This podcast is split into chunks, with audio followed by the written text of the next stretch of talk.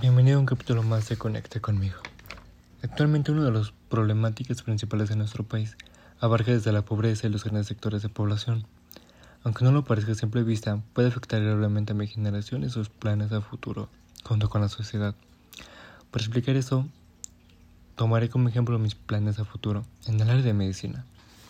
La pobreza por un lado es la manifestación de hambre, malnutrición y la falta de una vivienda digna teniendo acceso limitado a otros servicios básicos como la educación y la salud. Por otro lado, los grandes sectores de población, además de contaminar y degradar la biodiversidad, provoca el contagio de muchas enfermedades.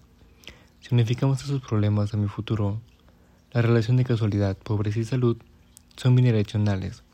Según empeoren o no mejoren, una de ellas declinarán entre sí. Los problemas de población se relacionan más en el ámbito competitivo laboral. Eso significa menor salario y a la par mayores contagios. Claro, el gobierno ha intentado reducir los costos de la obligación fiscal para poder ayudar a ambos casos e intentar aumentar el salario mínimo, junto con intentar crear y generar ingresos en comunidades, aunque claramente eso no funciona.